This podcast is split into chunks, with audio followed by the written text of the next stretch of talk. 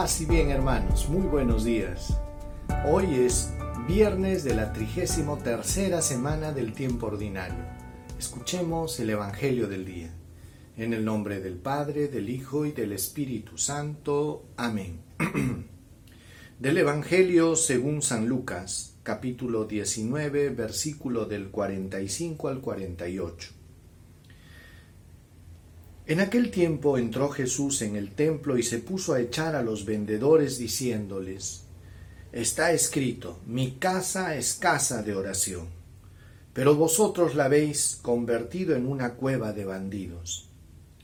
Todos los días enseñaba en el templo. Los sumos sacerdotes, los letrados y los senadores del pueblo intentaban quitarlo de en medio, pero se dieron cuenta de que no podían hacer nada porque el pueblo entero estaba pendiente de sus labios. Palabra del Señor. Gloria a ti, Señor Jesús.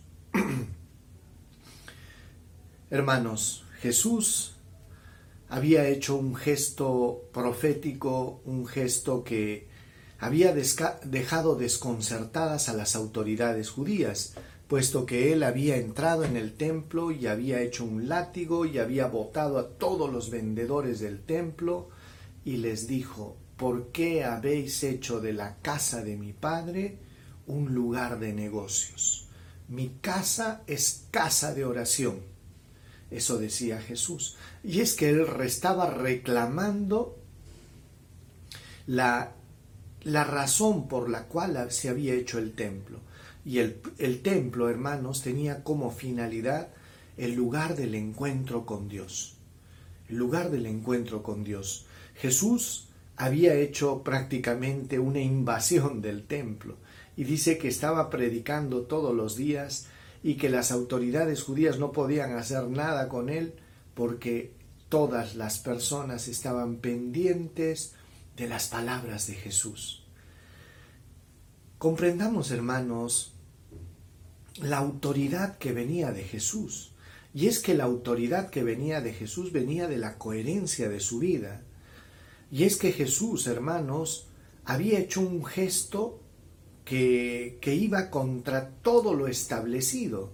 Imagínense ustedes, el culto en esa época estaba basado no solo de oraciones y ayunos y ritos como las ceremonias que se hacían en la sinagoga, sino también que en el templo, en el templo eh, se ofrecían sacrificios de animales y Jerusalén era un lugar de peregrinaje donde llegaban peregrinos de diferentes sitios, de diferentes países incluso. Todos los judíos tenían que peregrinar a Jerusalén al menos una vez al año. Y entonces, llegando hasta al templo de Jerusalén, tenían que ofrecer un sacrificio. Llevar una víctima, un animal desde tan lejos, resultaba una tarea bastante gravosa. Lo mejor era llevar dinero. Y es por eso que en el templo podías encontrarte cambistas de dinero y gente que vendía animales para los sacrificios. Lógicamente esto molestó mucho a Jesús porque porque se estaba trastocando la finalidad del templo. El templo era el lugar del encuentro con Dios no era el lugar de negocios. Y esto es lo que siempre tenemos que tener cuidado cuando se comienza a tergiversar, o perder, de vista la finalidad. Traslademos este hecho al hecho de que cada uno de nosotros somos el templo de Dios. La palabra, la escritura nos dice que nosotros somos templo del Espíritu Santo y que somos morada de Dios en el Espíritu y que Dios vive y habita dentro de nosotros. Por eso que cada vez que comulgamos, hermanos, ¿qué cosa recibimos? La, la inhabitación de la Santísima Trinidad en el alma del creyente, la gracia santificante que hemos recibido en el bautismo, nos va preparando para esta visión beatífica en la que algún día todos podremos ver a Dios cara a cara. Y esto será algo tan sorprendente que va más allá de la naturaleza humana. Y es por eso que a través del bautismo nosotros hemos recibido la vida sobrenatural. que trasciende, que va mucho más allá de lo que son los límites humanos. Y es por eso que algo que debemos entender es esto, que nuestro cuerpo no es ni debería ser algo profano, sino que es un templo, el templo santo de Dios. Si pensáramos así, hermanos, entonces deberíamos darnos cuenta, pues, de que acá dentro de nuestro ser se da un encuentro. Es ahí donde Cristo viene, donde lo recibimos, donde nos encontramos con Dios a través de la oración, a través de la gracia del Espíritu Santo. Y es por eso que debemos procurar, hermanos, de que este cuerpo, este templo que somos cada uno de nosotros, lo conservemos en pureza, en gracia de Dios. Y es por eso que contamos nosotros con los sacramentos de la confesión, el arrepentimiento, la oración. Todo esto nos ayuda a mantenernos en la gracia de Dios.